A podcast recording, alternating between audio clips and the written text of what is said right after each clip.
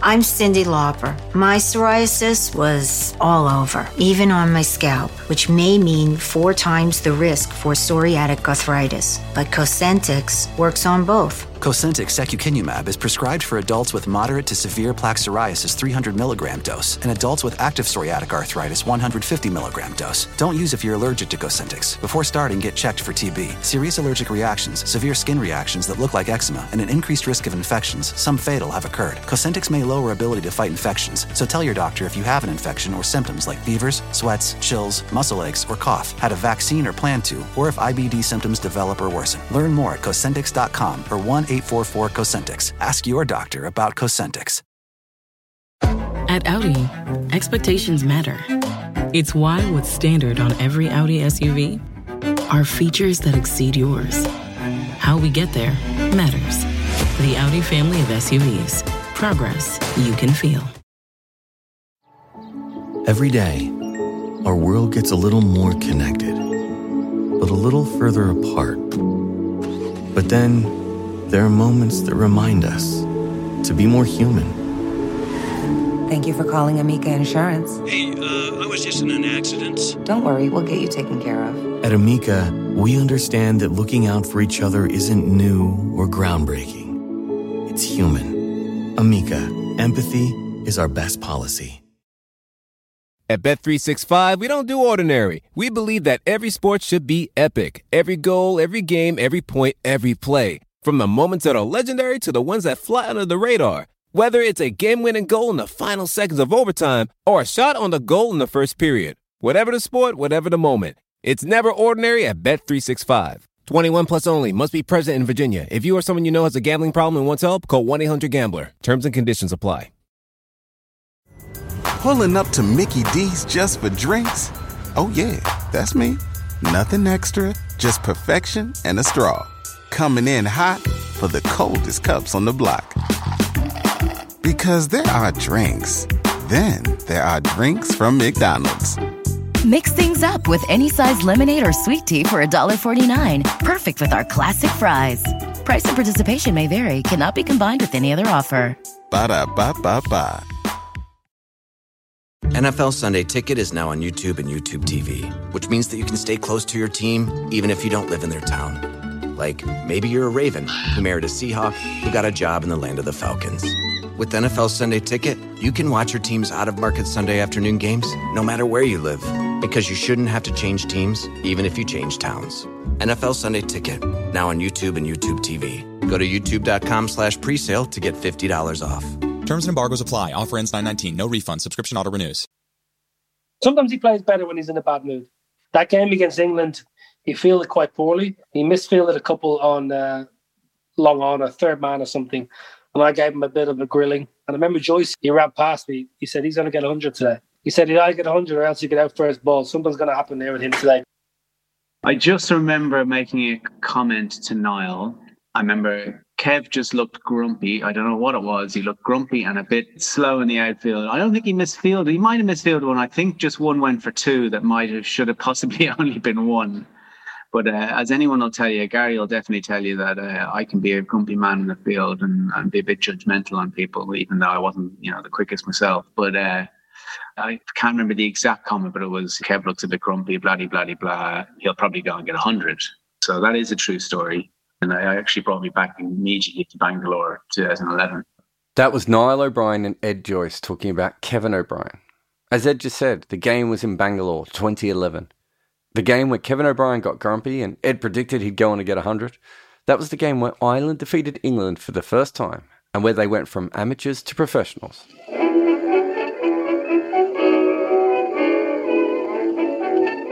This is Double Century. This season we look back at when teams had their first big win against England.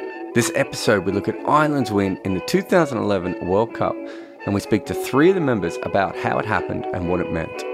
I started by asking Niall O'Brien what English cricket meant to him. As a young Irish kid, you watched cricket on the BBC. That's what you did, or else you listened on the radio. In the 90s, for me, people like Jack Russell, Alex Stewart, all those kind of guys, Graham Thorpe, Graham Gooch. So all these kind of legends of English cricket are pretty big heroes of mine, really, because we didn't have much to kind of watch back home. You know, we watched Ireland play maybe a couple of exhibition games every summer, but um, English cricket is all we had. Really, that's all we kind of knew. I suppose English cricket was the be all and end all to a certain extent. This is Ed Joyce. Personally, spent a huge amount of my life in England playing county cricket and a little bit of it playing for England. So I guess it would mean a different thing to me than it maybe means to Niall or Gary or John Mooney or Trent. You know, it's the big brother sort of across the water. You know, that's the same thing in, in all sports, I guess. Uh, we would look at, at English sport or England as a team as the team to beat.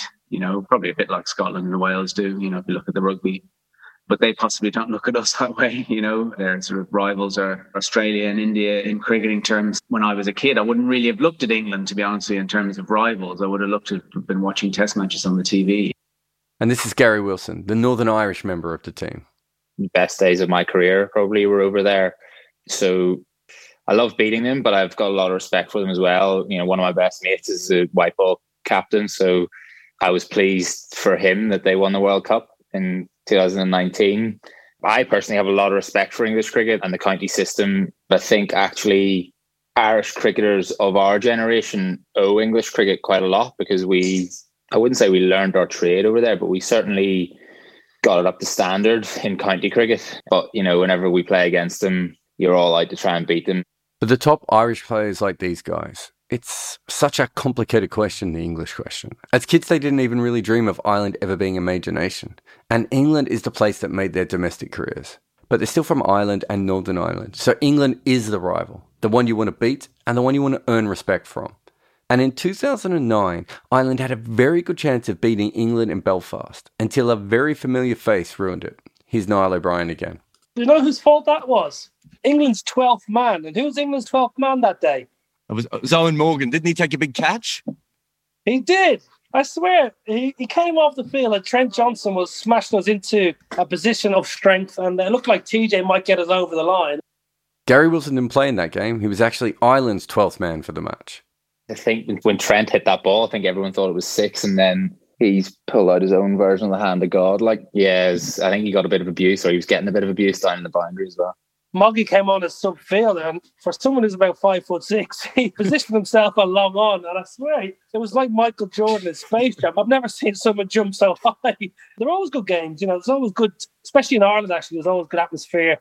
There's a bit of rivalry, obviously, but pretty good natured actually. So there's always a bit of banter in the stands, and I think on the pitch it's always played pretty firm. It's played fair, but it's pretty hard actually. Probably a kind of missed opportunity. I thought you were talking about the T20 World Cup in Guyana actually there for a second when we undoubtedly would have beaten England on that day, and the rain robbed us. And you know, myself and Porterfield would have knocked that 130 odd off for one wicket down, no problem at all. England actually would have been knocked out of the World Cup, so we effectively should have been world champions that year. Leading into the 2011 World Cup, Ireland was still largely an amateur side with Irish club cricketers and county pros in their team after their incredible win against Pakistan in the 07 event, which launched them into the cricket world. They won 24 of their following 41 matches coming into the 2011 World Cup. They had the fourth best win loss ratio in that period. But Bangladesh and Zimbabwe were the only test teams they defeated. And to put it a bit more into perspective, at the end of 2010, they played a two match series against Canada and they split that one all. For them, the 2011 World Cup was a chance to prove they really belonged, and that started by them playing Bangladesh. And here's Niall and Ed on that game. What was the confidence like for you guys at that stage? Terrible, mate. That game still grates a bit because it was such an opportunity. They started really well. Yeah, that was terrible because playing in Bangladesh, Mirpur, it's a really good stadium. The, the atmosphere is unbelievable, but the crowd, there, some of the toughest crowd to play against as an overseas team. Literally, like deathly silence when you hit a four or take a wicket. But when Bangladesh get on top, the place is rollicking. We bowled and fielded really well, keeping to that score, which was on a good wicket. I mean, it wasn't turning square or anything like that. Kept it within a pretty good score. You know, I think maybe 220 or something, 230 potentially, something like that. You know, staying corrected, but it wasn't an overly big score. In fact, Bangladesh only scored 205. I got in and I was playing nicely. Myself and Kev, we kind of had the grips of the game in our hands, really. One of us was there at the end. We win the game, no problem at all. Shakib did me in the flight, I chipped one out mid wicket. Tamim ran in and took a fantastic catch. And then my brother was batting brilliantly. Kev was batting so fluently. and he played this pull shot straight out of the screws, but unfortunately straight to the man at deep square leg. And we never really got back in the game after that. It was a bit of a procession, really. And some of the wickets to fall at the end were a bit soft. It was a kind of dismal end to the game. And we were gutted, actually, because we knew first game of the us, get a win on their home soil. It'd be a real statement. But we kind of had a bit of pressure on ourselves in that game because we kind of thought, yeah, these guys are here for the taking. But we were down. We were really down that night, actually. Gary Wilson believes he was very unlucky to be left out of this game and again was 12th man. Like, I genuinely believed that we had a good chance of qualifying for the next stage and to lose the first game put a real dampener on it. And I knew how important that was going to be if we did want to qualify. So that was a real hammer blow to us to not win that game. And I think realistically, we really just didn't hold our nerve, being honest. Um, first game of the World Cup, and we really feel got a real chance. And, you know, obviously huge crowd in Bangladesh, and they didn't stop shouting the whole way through. We really should have won that game. After that crushing loss was a game against England. This was not a great ODI team. I don't think anyone would argue that. But they still had players like Kevin Pietersen, Graeme Swann, and Jimmy Anderson in the team. Here's Gary, Ed, and Niall on playing England in that match. Every time you take the field, no matter who you're playing, you think if we have a good day here and they have a slightly off day, we've got a chance. So, from that sense, yeah, we did believe we could win because we always believe we can win. And I think that's probably one of our biggest strengths, actually, as a team. We're certainly back in those days was one of our biggest strengths, our belief, our self belief. I think we knew we had a strong team. Definitely, this is one of the strongest Ireland teams I've ever played in it. But I don't think realistically many of us went in thinking we had a good chance of beating England. Big names, but in all due respect to them, not big names one day cricket. Let's be realistic about it. They were pretty structured in how they went about their cricket. So, yeah, they didn't really have a mystery bowler as such. They had no one coming in bowling 92 mile an hour like a Jofra Archer we definitely didn't go into the game thinking we've got no chance. If that's what you're asking, I think we sort of massive underdogs. England batted first, and they didn't lose many wickets. Here's Gary and Niall on the first innings. Incredible captaincy from William Porterfield is what I remember. I think Jonathan Trott got 90 odd, and during his whole innings, we had mid on and mid off up to him. So, arguably, it was great skill from him to be able to rotate the strike with the field up. He was still able to do it, but ballsy from William to go, you know, actually, I think he was playing with him at Warwickshire at the time, or maybe just about to go to Warwickshire, but he obviously knew that he wasn't going to take it on. But Trott and Bell, I think, put on a partnership. I don't even, I wouldn't even say it was fourth gear, to be honest. It was like they just knock it around and we just kept the field up and it was almost like go on then take a chance if you want. And they just kept knocking on its head and getting one. And I wouldn't say we were happy with three two seven or three two six or whatever it was but at one point it looked like they could go on and get 450 if they just put in the accelerator and they didn't. They just sort of kept going at one pace. That's where he's going. He gets it high in the air. Fielders come round. Takes the catch John Mooney finishes with four wickets. England finish on 327 for eight. We fancy our chances, and they got a good score. Back in those days, 320 odd is probably the equivalent of a 380 now. You know, it's, it's a really good score. Mid innings break, there was a collective kind of decision and thought process that we're going to go for it. And that sounds like a silly thing to say now, but associate teams, etc., and smaller nations may well have been happy to go out and get 270 and have an honourable loss. Well, we were saying, no, we're not interested in that. That's not how we go about our cricket. Remember that in 2011, anything over 300 was a massive chase, especially to an associate nation. Here's Ed, who batted at first drop in the chase. I'm thinking get a decent start. I'm thinking we have a very long batting lineup. I'm thinking I'm desperate to get runs personally having obviously played in the previous World Cup for England and then, you know, come back and, and you know, delighted to be playing for Ireland. But uh, starting off, I thought just get a good start, get going. You know, obviously Paul Stirling was just making his way then, but we knew he was a very good player. Obviously Porterfield, really good player. And obviously then he got out first ball, which is obviously the, uh, not the ideal start. Here he goes. Starts off in fine fashion, just what he wanted. Bang on target, a good outswinger that came back into the left-hander. According to Gary, this was quite a normal thing for Porterfield. We all sort of thought we've got to get off to the best start possible. And then William, at that stage, he just loved getting first ballers in the chase or in like I think he went through a stage between 2011 2013 where he got like five first ballers of the innings so that was like whenever Anderson got him out you're like, shit, we're up against it here. And then Joycey, I think, came in and blocked the arse off for a while and sort of steadied the ship. With Paul Stirling scoring at more than a runner ball and Ed Joyce blocking the arse off of it, Ireland pulled themselves back into the game when Niall came into bat with Ed. After 10 or 15 overs, I was pretty happy with the way things are going. Joyce might have got 20 or 30. I got 20 odd probably. And, you know, we actually, both of us felt in good nick. Knocked around, I think is the right description. I felt pretty comfortable against the uh, Seamers, um, albeit I think I, I definitely top edged one off Bresnan, which Matt Prior dropped. Possibly would have done me a favour by catching it at that stage. Oh, there we go. Huge hike aim to leg, and the frustration over for Graeme Swann. You still hear my describing my dismissal. Basically, nothing but a hack across the line against Swanee. And then it was just myself and Joyce who were sitting in the sheds, kind of cursing our luck, you know, giving out to ourselves. I really struggled against uh, Swann. He seemed to know exactly what I was about to do at any particular point. So if I went to sweep, he bowled it either slower or quicker. And then I just felt like he had the wood on. I don't know what it was, you know, one of those things. Bowled really well and got me out. And then he got Gary Wilson out. Yeah, on a lap sweep as well. Like, what did he get? Three or four?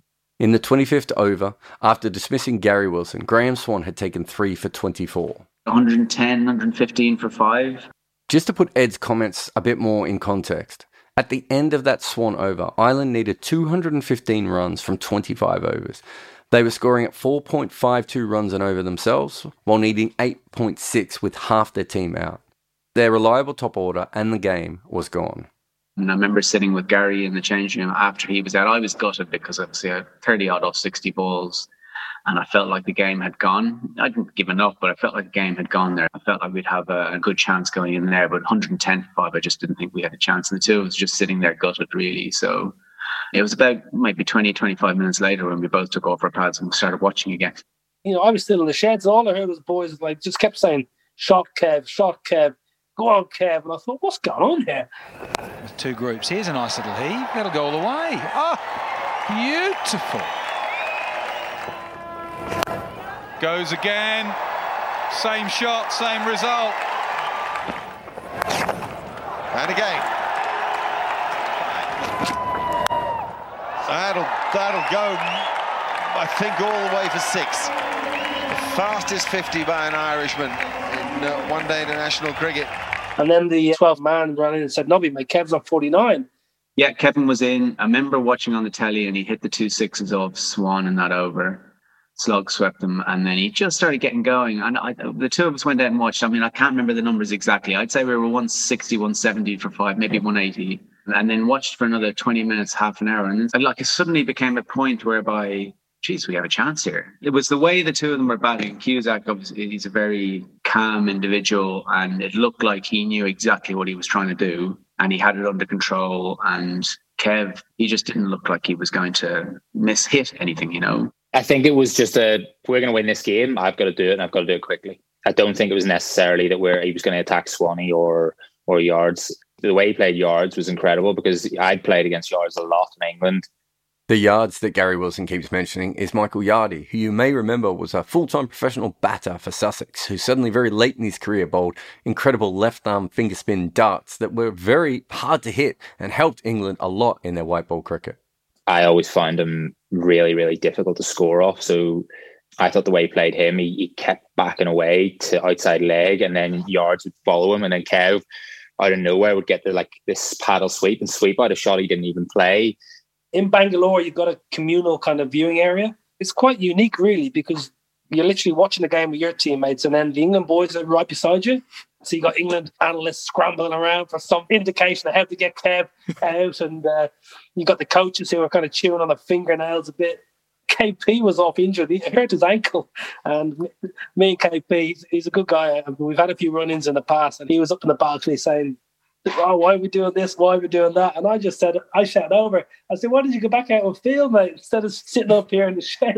it actually helped us being in the same area as the England guys because I think that you could see they were getting quite nervous and agitated. Uh, not agitated is the wrong word, but Andy Flower was there, and you could see obviously. You know, I don't want to say something. That, uh, he wasn't like gesticulating or doing anything bad, but he had the laptop in front of him, and you could just see he wasn't particularly happy with the way things were going. And I've been in this situation. You you're much more nervous in the England camp than you would be in the Ireland camp because you really don't want to lose to Ireland. You know, that's a disaster for them. You know, there was a bit of nerves, all right, yeah, because then you start to think, well, we we could win this, but like I say, we we were confident because I can remember talking to Niall actually during the chase, and when he got like seventy or eighty it was like a what do you reckon he should do here? Do you reckon we should keep going, or do you reckon he should start maybe trying to knock on its head and take a wee bit of responsibility? And we sort of said, well, you just got to keep going. Like if it's been good enough for seventy or eighty, it's good enough to get us over the line. So yeah, it was. I wouldn't say we expected to win whenever we got to that stage, but we knew we were a good chance, and it was almost a case of well, why not? Why can't we? Yeah, I mean, I wouldn't say we were like uber confident whenever we became favourites in our eyes, it was then a well, we'll just go and do this now. It wasn't like we were shitting ourselves, if you know what I mean. Felt like we had to get closer to 200. You know, then you had a few hitters down the order, and as I said, we had Trent and John and George can bat down at number 10. You know, so no one speaks about Alex Cusack. It's mm-hmm. like he's the most under the radar cricketer probably I've ever played with, and he was one of the most effective cricketers for Ireland for a five or six year period. Brilliant player, like brilliant death bowler, one of the toughest men you'll ever meet, and with the bat he just found a way, and you know he got whatever he got forty odd or something like that. But he gave Kev good support, and then I reckon when he got to about 65, 70, I think he hit a massive six, about 102 meters or something. Like I remember just sitting there going, "We're going to win this game. We're just literally going to win this game. We're going to chase down 320. We're going to be heroes." So actually, from a long way out, I thought we're, we're probably going to win this game. That's another one. Oh, and he poses after it, holding his position. Magnificent strike again. This is massive. This is one of the biggest sixes you'll see. It's gone many a mile into the crowd. Hit straight back. Long on is just a spectator. Chipped away on the onside. The call is Stu. He should get there. This is the fastest 100 in World Cup history. Kevin O'Brien was out before the end. He made 113 from 63 balls, just a staggering innings. But the game wasn't won yet. One of my closest mates, John Mooney, was there at the end. You wouldn't say John Mooney's the calmest individual in the world, but um, certainly when there was a run chase on there, well, there probably wasn't a cooler customer in Bangalore. Whether he was sweating massively and felt under pressure internally, you wouldn't have known that. And just as he flicks that ball through mid wicket, muscles bulging, tattoos on display, just throwing the arms in the air. One of the best days that what dreams I've made of, really, Roy of the Rovers kind of stuff. And he got two real pillars of support, I think. I got Gary Wilson on because I knew he's been a major part of Irish cricket. I didn't realise at the time that almost every game I was going to ask him about, he was either 12th man for or he failed in. But he still had the one great moment from the end of this game. I think I dropped a catch. a deep cover, diving catch off PJ, maybe. So yeah, I had a real good game. I got two or three or something and dropped the catch. It was brilliant. You could have got someone else more important on to talk about this, definitely. No, uh, it was a great day. It was one of the great days Irish cricket to, to be involved. There's a great photo of me and John Mooney actually. Whenever he hit the winning runs, a few of us ran on the pitch. I literally jumped on John Boy and like my head was back in the air, his arms were in the air, and it made a few of the papers. That, that was just whenever we hit the winning runs, it was great. Into the leg side. This is it. This is it. This is cricket. England cannot believe it. I can't believe it. The same can't believe it. Terrific, Ireland. Look at these scenes. Let's be honest, this podcast wouldn't even exist if it wasn't for Kevin O'Brien and that day. Their big, strong ginger all rounder did something just remarkable. And remember, this is someone who struggled throughout his entire career to really play that much county cricket. And yet, even if you look at his record and it might look moderately successful, he was involved in Ireland's two biggest World Cup winning partnerships, and he made 100 in their first test after the team was embarrassing asked to follow on. Here's Ed Joyce talking about him. First of all, he's a very good player and he's got a very good technique and he's you know huge ability. So um, that's not in doubt. You can't do the things he's done without having those things. But you know his his personality obviously suits the big occasion. You know, and, and that's a brilliant trait to have when you're a sports person, you know. um, he loves being the guy going in there and doing the business in front of people. You know, that's not particularly normal, you know, and it's great that we have someone who can do that, you know. So I still say he's played the two best innings I've seen for Ireland, and that includes you know all of Stirlo's. You know, Stirlo's a brilliant player, but in terms of the two best innings, I think it's been Kev's against England and in, and in, the, in the Test match there. Just they sort of are out of the blue in a little way because you don't see him necessarily do those things. Although he's become a bit more consistent recently, but I think it's just a big occasion. He just he loved it. He stuck his chest out and said, "I'm going to be the man," and, and was the man. But we were always going to get some insight from his brother Niall, who gave us a really interesting story on how Ireland really pushed his brother to be the player that we saw against England in this game. Uh, someone like Trent Johnson was a big advocate and a big believer in Kev. You know, his ability to hit sixes was what got him in the team. And I think in that tour in 2007, just before the World Cup in the Caribbean, you know, Kev got caught against Bermuda or something long on, chipped into long on, and was sitting in the dressing rooms and said, "Sorry, skipper, bad shot, whatever." And TJ said to, "What are you saying sorry for, mate?" And he said, "Ah, oh, poor shot, weak shot." He said, "It's not, mate. You're in the team to hit sixes. I've got Nobby and I've got Porterfield and these lads who can rotate the strike and go at 70 strike rate. You're here to hit sixes, so don't ever apologize again. Just next time, just hit it four yards further, you'll be fine." And that mentality and that self belief, it must, for a simple conversation in a dressing room while Trent Johnson was putting his pads on, in the back of your mind, knowing that the captain, the coach has your back and all the time, incredible. So yeah, he's a remarkable man, I must say. I would love to hit the ball as well as he did, but uh, some of us had to nudge it for ones and twos. The interesting thing about Kevin O'Brien is that he's never really been a consistent run scorer. It's just that the runs did come at the most spectacular moments. He's his former captain, Gary Wilson. There were times when I was captain, whenever Kev used to infuriate me, like, and even when I wasn't captain, you just think, what is he doing here? And then there are other times where he does that, and you're like, he's class. He's a big game player. I actually don't think it is luck. I think there's something in his head. He needs the crowd. He needs the big occasion. He wants to be the man. He wants to show the world, the global audience, how good a player he is. But if we're playing in front of one man and his dog, he's probably not the guy you want in. But it needs all sorts. That's probably whenever I come in and get 25 off 28 balls and get us over the line. But the team needs all sorts. And Kevy, whenever it's on TV against Pakistan in a test match in front of a Pac Malahide, in our first ever test match, he probably is the guy that you want at the crease because he wants to show the world that he's the man. And to be fair to him, he has been the man in all our big occasions. But perhaps no one can explain him better than his brother Niall. Looking back at his kind of career to date, you know, the easy thing to say is he's a big match kind of mentality player, but I think he's got a steely resolve and, and an inner desire to, I think, kind of prove a lot of people wrong. A lot of time, a lot of people kind of at home, like he's a legend, but there's a lot of people at home that criticize him, you know, because he gets 100 or 50 balls against England, but he hasn't got a 15, 13 games for him. He's overrated. He's this, that, and the other.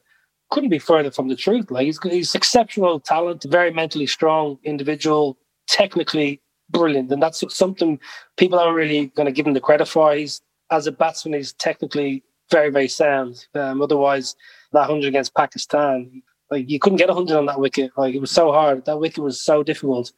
And again, someone like Mohammad Abbas had it on an absolute string.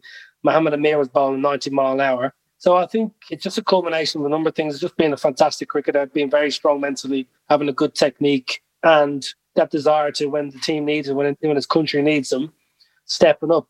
Whether it's coincidence or not, I'm not quite sure because there's been plenty of other big games where he probably hasn't necessarily done the biz, but um, thankfully for some of the biggest games and some of the biggest wins we've had and performances, he's been there. After the match, the Irish players kind of haunted the England players. At 100 and whatever it was for five. You know, not that we've given up, it's just you just can't see how we can possibly get up to that score without something crazy happening. And that crazy thing did happen, you know. So it was a bit of disbelief from my end. We had quite a few traveling supporters. I think there were quite a few people in the foyer of the hotel. We were all kind of got back to the hotel and um, the manager said, No, the bar's closed. So we said, No way, mate, no way the bar's closed. So we kind of got the bar open. But it was Strauss's birthday, and all the England boys were obviously gutted. They just lost the bar, and like probably one of the most embarrassing defeats they'll ever experience in many people's eyes. And um, Strauss's birthday, so we were all a bit drunk, and um, we knew myself and Trent knew Strauss. We played cricket with him in Mosman, and he's a great guy. So we all started singing "Happy Birthday, dear Straussy" from the lobby, and um, himself, Paul Collingwood, Matt Prior came down for a couple of beers, which was really nice actually to kind of have a beer with some of the opposition they got a bit of gentle ribbing from some of the Irish guys. And for them to say, listen, lads, top draw, you beat us on the day, top class. And uh, you know, enjoy it. So that was quite a nice little touch, actually. I don't remember a huge amount, but I just remember it being people unbelievably happy. Supporters were unbelievably happy. That was probably the best thing about it, really. How did that day change Irish cricket, do you think?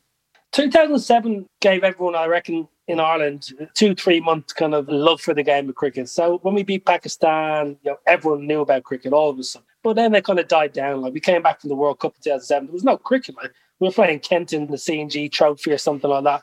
There was no training. Three of the boys had no kit. It was almost like the last three months have been a waste. But in 2011, we had four good years in between that actually. We had good performances at the World Cup in Trent Bridge, beating Bangladesh, Trent Bridge, running Sri Lanka close at Lords in the 2009 World Cup. So 2011, I think, kind of made everyone in Ireland, first of all, realise, oh yeah, that game against Pakistan, that wasn't a fluke. And also, these lads are like good professionals, you know, they're here to stay and inspire the next generation. So I think it gave cricket more credibility. There's 20 pretty well played cricketers here, you know, so there's no particular need to go and even play county cricket, but they have the opportunity to make a good living. And that's something that we definitely didn't have when I was growing up. A young cricketer here, you know, decided he was going to go and play in England and, and try and play Test cricket for England. That would look very, very strange because it's only very recently Ireland beat England in an ODI. So why would you go and do that? You know, it wouldn't really sit properly. It kept it going because if 2007 was a one off, like Kenya in 2003 in South Africa, then Irish cricket doesn't get where it is now. After 2011, we saw, I think, 11 or 12 professional contracts. And then without those contracts, the new generation doesn't come through. The ease at which we beat West Indies in 2015 doesn't happen, I don't think, without having a big win in 2011. Because we got to 2015 and it was like, right, okay, we did okay in 2011. Now we need to go and we need to do well here. And then we win the first two games of the 2015 World Cup. And in our heads, we're winning the World Cup. Like we genuinely believed that we were going to qualify for the quarterfinals. And but for a bit of bad luck in other games, the way results worked out. The Pakistan win, Paul Stirling and George Dockrell and a few others have said well, they were in school and they kind of got excused from school to go home and watch the cricket or the teacher let them watch the cricket. And I think 2011 just kind of went, hmm, we've actually got like a, a massive hero in Kevin O'Brien. He is a hero to like generation. I started my career in 2007, and so I've been lucky enough to follow Ireland as they've grown. I've travelled to Malahide a couple of times to cover them, including their first test, and I've spent many time with their past players and officials over the years. And I've also had a lot of experience covering other teams. There is simply no cricket culture that is more like a family than Ireland. And I don't just mean that because half their players are from the Joyce or O'Brien family. Cricket is a minority sport in Ireland and Northern Ireland. It grew through the love of a dedicated group of people who wouldn't let their sport die. And even without me having to bring that up, this is what Gary Wilson added to the end of our interview. I think my generation of what happened before us, because we were sort of the lucky ones really that ended up getting paid to play professional cricket for the hard work of guys. Like you could go on and on, like Alan Lewis, Justin Benson, Stephen Warke, volunteers like John Caldwell, Roy Torrens, Cecil Walker, just guys who played for the complete love of the game and wanted to play for Ireland. And our generation are, are very, very aware of those guys and what Irish cricket stands for. And I've never met anyone bitter about it either. You know, those guys are only too happy to see the players do well now. So Irish cricket's wonderful environment. They really like it's been best days of my life, like be, to be involved in Irish cricket and that anyone really would say the same that's been lucky enough to play we're just sort of the lucky ones that are getting to live out their dreams, I suppose. I think for me, that really is what Irish cricket is about. But this win was against England. And when Niall O'Brien really thought about it, this is what he said. You just turned over your biggest rival. Obviously, we're not their biggest rival because we're only a small team. And he's right, isn't he? Ireland is still only a small team. But what did this win mean for them? While it's important that this win against England made the professionals, and hopefully, like the win against Pakistan, inspired a bunch of kids watching. It also just made them that little bit bigger. Actually, I'm not going to finish this podcast. Let's let Niall O'Brien explain in his own words exactly how the Irish team got a little bit bigger after this victory. Other sports people started talking to you about cricket, you know, Gaelic players, hurlers, footballers. You know, you go to a nightclub and Robbie Keane was there, he'd be over talk to you about cricket. It's like surreal stuff. Whereas four years previous, you had a two or three month window when you had to just cash in on the free beers, and then it was gone.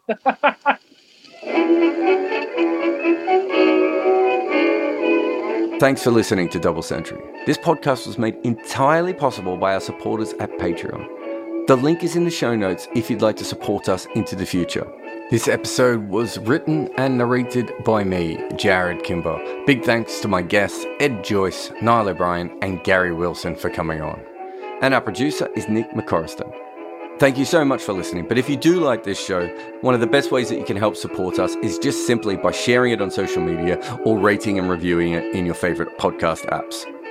If you like my work and want to follow it more, there is a link in the show notes to Linktree, which will show you where I do, I don't know, TikToks and Instagrams and YouTube and Twitter and other podcasts. Sports Social Podcast Network.